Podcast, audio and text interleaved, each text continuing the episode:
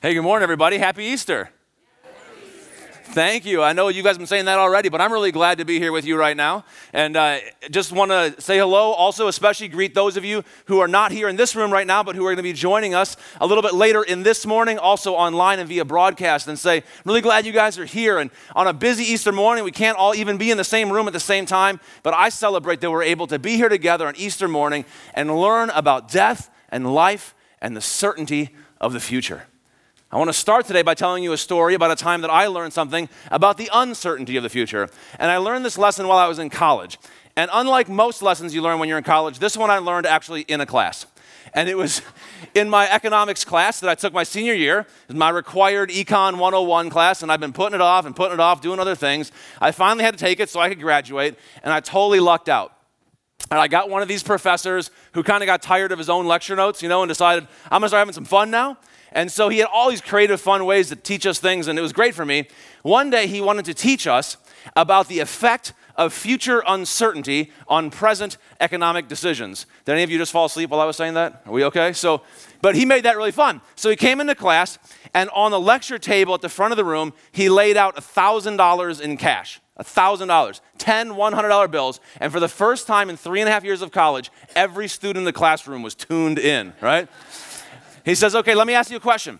If I were to give you this money right now, if I said you can have $1,000 cash, no conditions, no strings attached, you just leave with the money, how many of you would take that deal? Whoa, hands went up, right? Again, first time in college, all the hands go up like this. He says, okay, let me explain, let me ask another question. What if I said, I'll give you this money right now today, no conditions, or if you don't take it right now, come back to my office 10 years from today and I will give you the same $1,000. It'll still be here. How many of you would take that deal? Not many hands went up, right? I mean, 10 years from now, who knows what's going to happen? Maybe he's not there anymore. Maybe we're not there anymore. Maybe $1,000 is worth a dime. Maybe, you know, who knows what happens? Maybe he loses the money between now and then. Too much uncertainty. What if he said, I would offer you this money. If you pass it up today, come back to my office in 10 years, I'll give you $10,000. Would you take that deal? A lot of hands went up. Said, Yeah, I'll take the risk for that. I'll risk the uncertain future for that. How many of you, if I said, you, if you pass up $1,000 right now, come back to me in 10 years, I'd get, what if I gave you a million dollars in cash? Would you take that? Woohoo! Every hand goes up on that, right? He said, Here's what I want you to know. Some of you raised your hand, some of you didn't on different ones. That's because some of us are more certain about the future, some of us are less certain about the future, but all of us are uncertain about the future. All of us are unsure about the future at some level. And this not only affects the economic decisions we make, it affects different decisions that we make in our lives all the time. In fact, psychiatrists tell us that our brains are developed not to deal very well with the future because it's so uncertain. I learned this when I was listening to an interview on the radio a few months ago when it was winter, which I know could have been last weekend also, but it was really a few months ago in winter. I was driving my truck and heard this interview with two women both in their 80s, lifelong friends. They'd lived remarkable, interesting lives. And one of them, when she was in her 50s, had been a smoker. And she really wanted to quit.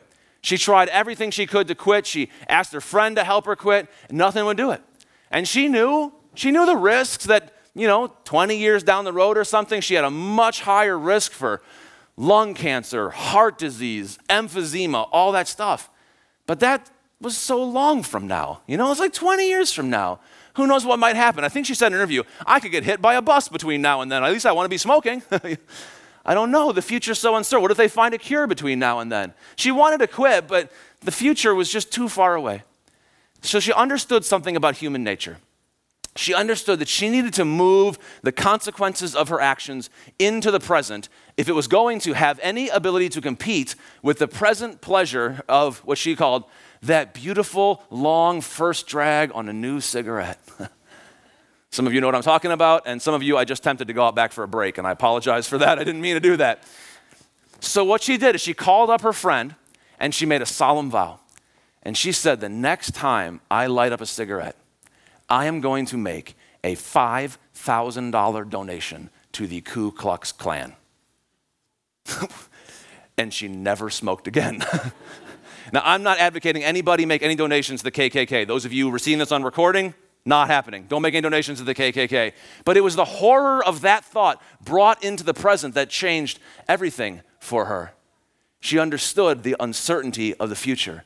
We are all unsure about the future, and we are developmentally, neurologically wired not to deal very well with the future, which puts us in a big dilemma when it comes to that thing about our future that is at the same time the most mysterious and also the most certain, right? I'm talking about the reality that of all the billions and billions and billions of people who have ever lived on planet Earth, only a few of us are still here. Your ability to be here today, eyes open, hearts beating, lungs breathing, puts you in a small minority.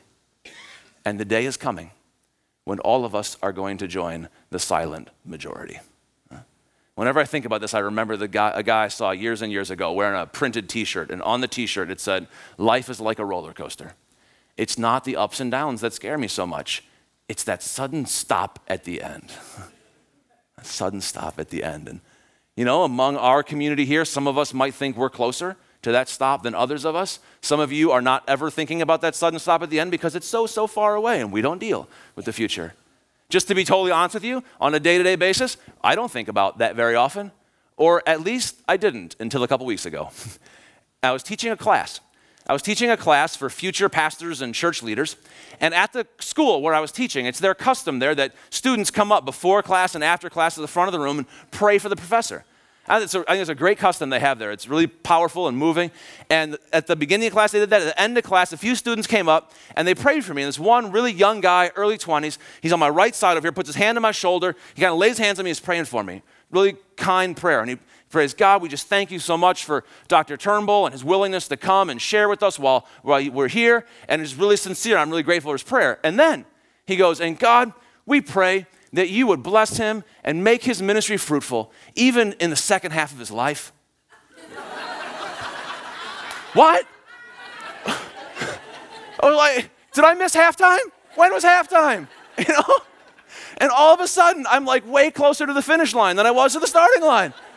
If we hadn't been praying, I'd have decked him, you know? now, some of you I recognize at this moment have absolutely no sympathy for me.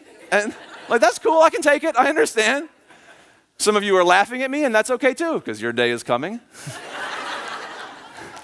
and I think a lot of people, when I started telling that story, some of you started doing some real quick math going, what am I halfway to? What is that? And I kind of th- kind of thought about putting a little calculator in the bulletin this morning, a little table you could follow. The truth is that no matter what number you came up with, the finish line is out there, and we are all running toward it. I mean, every single one of us is closer than we were when we started today. And every human being who has ever lived on planet Earth has had to come to terms with their own questions about what happens after that.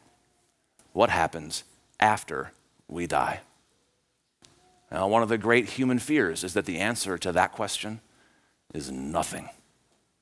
Nothing comes next. Nothing happens after that. You die, and then you're dead.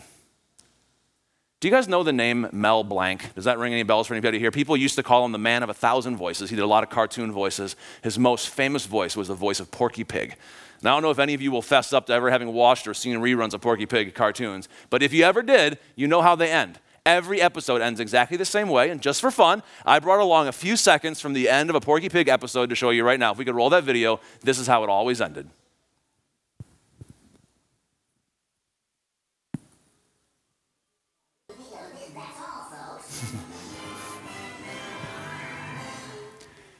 When Mel Blanc died, do you know what he had them put on his tombstone? yep. That's all, folks. In fact, this is Mel Blanc's tombstone right there. That's all, folks. One of our greatest fears is that's the case, that at the end, that's all, folks. There were people in Jesus' life and times who thought that, believed that, feared that, and taught that. There were Greek philosophers who taught people that the meaning of life is have a good time now, because this is all you get. There were some Jewish leaders in Jesus' day, particularly the group that we read about in the Bible called Sadducees. They especially were powerful people who lived in Jerusalem, and they taught people this life is all you get. Sometimes I thought that's no coincidence. The people who were living the best, most powerful lives now were the ones with the least use for hope for the future. That's what they taught people. That's all, folks. That's all you get. And when they were, they were opponents of Jesus, and when they got so sick and tired of Jesus, they finally put him to death. I imagine they thought that was a pretty good day because they're, now they're done with them. That's it. Nothing happens next. That's all, folks. and they were in for a real shocker on Easter Sunday and Monday and Tuesday when the guy who was supposed to have no future anymore is suddenly he was once dead and now he's alive again. And all these things that looked real uncertain were all of a sudden a whole lot more certain. Because Jesus was certainly dead. He was stick a sword in his side, dead, lay him in a tomb, and put the rock in front, dead. And then he was certainly alive. He was walk around, eat food, put your hand right here and see the wounds in my hand, really alive. And that was a game changer for them. That changed all the rules of the game. Suddenly, that's not all, folks. Suddenly, the sudden stop at the end is not the end anymore. And from the resurrection of Jesus, we learn along with them that the first thing the future is, is certain. It's not uncertain. It's not sure, unsure anymore. The future is really there. It's really certain, which I think a lot of us need to know. But I think that's not all that most of us want to know about the future.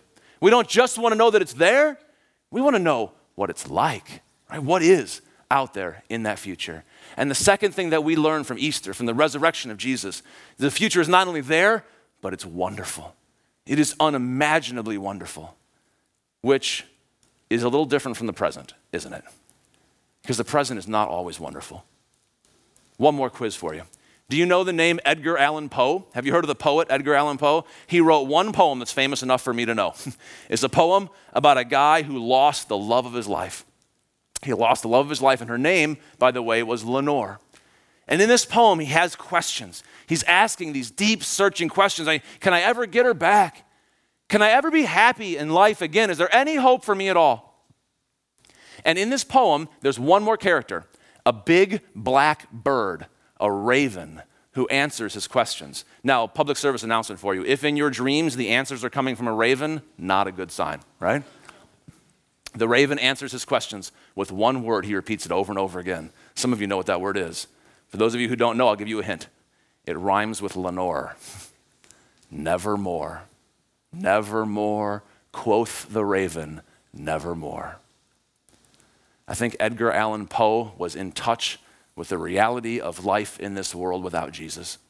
What you lose in this life, including your life, is gone. You're not getting it back. Not Lenore, whatever his or her name is in your life.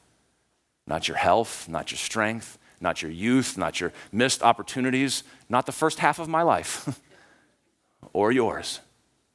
Nevermore, nevermore. But the promise of God in the resurrection of Jesus is that not only do you get life back, but you get back the life you actually wanted in the first place.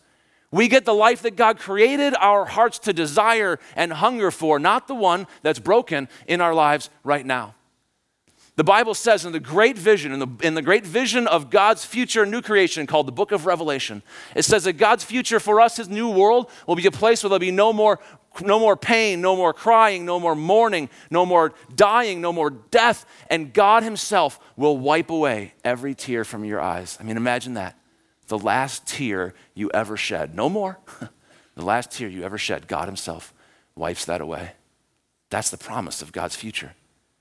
But here in the present, we still experience some of that pain. Some of us experience that pain in a relational way, like the guy in the poem. I mean, it happens to us in all different kind of ways. But we know what that's like emptiness and pain and regret and loneliness. I want to tell you a story of eternal hope. It's a story of an Irish Catholic woman who lived long ago and a Dutch Protestant man. And the two of them had the foolish sense to fall in love with one another when that was a no no in their world. And they went against both their families' wishes when they did this. They offended their own communities and circles of friends, and sad to say, they went against the commands of their churches also. And even when they were buried, even when they were buried, they couldn't be buried next to one another because she had to be buried in the cemetery for Irish Catholics and he had to be buried in the cemetery for Dutch Protestants. But this couple knew something. They understood the hope of God in Jesus Christ to heal what is broken and divided in this world and to put it all back together again. And so these are their tombstones. These are their tombstones. Isn't that beautiful? Right over the wall that was supposed to divide them, they are united again for all eternity. They understood the hope of God in Jesus Christ to heal what's broken in this world, and now there stands a long standing monument, carved, etched in stone monument to the hope of God's new life in Jesus Christ. And I think that's beautiful. Some of us experience brokenness in this present life in our relationships. Some of us experience brokenness in this present life in our bodies, in our minds. We've got diseases and disability and sickness and pain. It happens to us in our own bodies. It happens sometimes to our kids or our parents, our brothers and sisters, friends, loved ones. There's pain. And I want to tell you a story of eternal hope. It's a story that a friend of mine shared with me within the last year. It's a story of a young boy named Matthew. Matthew had spent his entire life in a wheelchair. He was born with very severe disabilities, and his parents knew that before he was born. And when he was born, nobody expected him to live for more than a few hours. And somehow, by the grace of God, Matthew made it to his 10th birthday. And in his 10 years, he brought all kinds of unforeseeable joy to his family and to many, many other people before, in his 10th year, he succumbed eventually to the consequences of his disease. And yet, his family, his Christian family, knew the hope of God in Jesus Christ. They understood the promise of life and the resurrection of Jesus. And so, this is his tombstone. Isn't that beautiful? That is a long standing, carved in stone, etched in stone testimony, witness to the hope of God to bring life and healing in Jesus Christ, to the future that God has promised us that began among us on Easter and goes on forever and ever. Friends, hear me when I tell you that God loves His world and God loves the people in His world and he hates the power of sin and death and evil that wrecks our lives and hurts us, breaks our relationships and our bodies. And on Easter morning, when the stone was rolled away and the tomb was empty and Jesus was certainly alive again, God struck the decisive victory blow against the powers of sin and death and evil that hurt us so much. And so now, quoth the raven, nevermore, stop listening to birds. God says there'll be life evermore, evermore evermore. That's the promise of God in Jesus Christ. So the future is certain, and the future is unimaginably wonderful in Christ. And because of Jesus, the future is also one more thing the future is a present invitation. It's an invitation to receive this gift of certainty of eternal life and to receive this gift of certain of a certainty of a wonderful eternal life. But it is also the invitation to begin to live this life right now. To join the long train of other followers of Jesus Christ who have come before us and those who have come after us, who have begun to live the courageous adventure of living life in the hope and way of Jesus right now. Who said, I don't, I don't have to wait for all that right now. Let's see God's way begin to take root among us.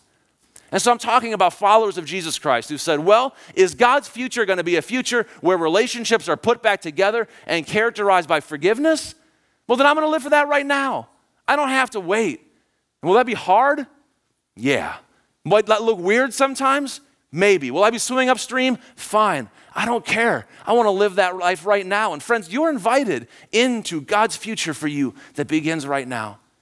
I'm talking about followers of Jesus Christ who have said, Is God's future a future of healing where there'll be no more sickness and dying and crying and death and mourning and pain? Then I'm going to live for healing right now. So, so followers of Jesus Christ have prayed for healing and worked for healing. So I'm talking on the one hand about angels of mercy who have brought blankets and water and company to the sick and the dying. And I'm talking about doctors and nurses and researchers and medical professionals of all kinds who have founded hospitals and invented therapies and distributed medicines and just generally cared about those who are sick and hurting. Because that's God's future. So let's start now. I mean, there's a reason why there are still so many hospitals all around this metro area and around the country. They're still called things like St. Joseph and St. John and Mercy. And it's because followers of Jesus Christ said that's the future that we've glimpsed in the resurrection of Jesus, and I don't want to wait. Let's live for it right now. And you're invited. You're invited to live your life in the courageous, impactful adventure of following Jesus in this life. And I'm talking about and thinking about followers of Jesus Christ who know that Jesus said that one day the last shall be first and the first shall be last. And all God's people are going to sit together around one banquet table as one big family of God. And they said, you know what? We're going to start living like the family of God right now. And that means we're going to care about one another. And so, in the history of our Christian people, those who have had more have been committed to caring about those who have less. And in the Bible, it says, let's do that because sometimes those who don't have plenty right now will later have plenty. And when those of us who have plenty right now don't, we'll care about each other again. And the result of that in the history of the early church, it says that the result of that is that there were no needy persons among them. I mean, really, it says there were no needy persons in their community anymore. That's amazing.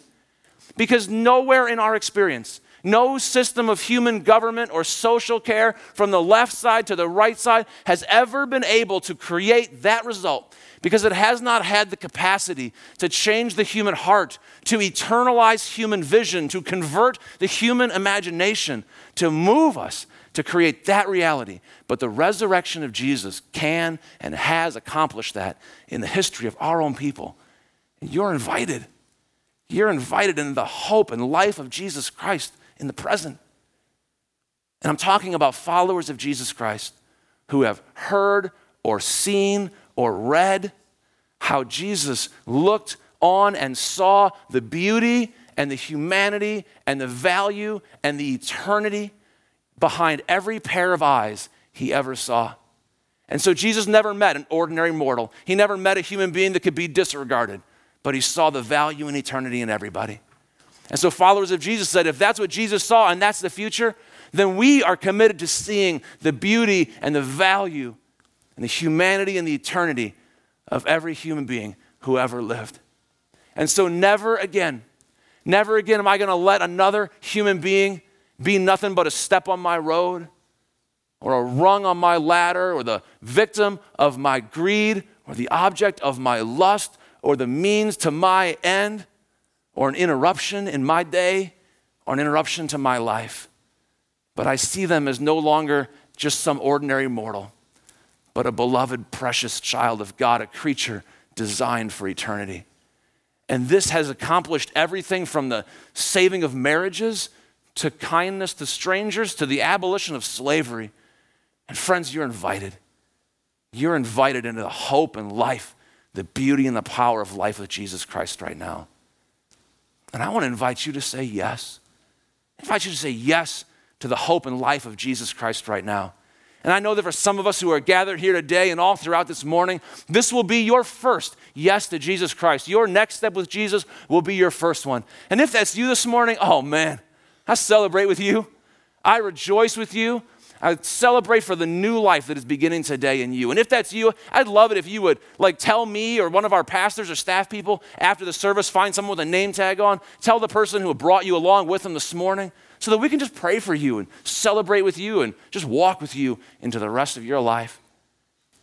And if, and if this is you taking your next step with Jesus for like the 50th or 100th time, then I celebrate with you. That you're moving forward into the power and hope of the risen Jesus. And I celebrate the kind of life that God is creating in you and for you. And I celebrate the hope and the kind of community that God is creating in us together. And all together right now, I want us to have this opportunity to just surrender our hearts before Jesus, to receive the gift and say yes to the invitation He's given us, and to pray together for the power of His life to take root in us. So let's, let's pray together. God, we worship you and give you thanks because we know that Jesus is alive. Because we know there really is hope, that that's not all, folks, that this is not the end. And God, I pray that by your Spirit you would work in our hearts and work in our lives. And God, fill us with faith and hope and courage and love for one another. And God, I pray for all of us who are taking new steps with you this morning, that you would be present to us. I mean, God, send us your Spirit so we would know you and be taught to trust you and God, I pray for those of us who are taking next steps with you, where we've taken steps before. But God, I pray that in all the situations where we find ourselves, in all the present pain and loneliness and hurt, that you would fill us with the hope of your wonderful future, and that you would knit us together, God, into a community where we can hold one another up, care about one another, and experience your joy here in the present. God, we pray and we live in the name of the living Lord Jesus. Amen. Amen.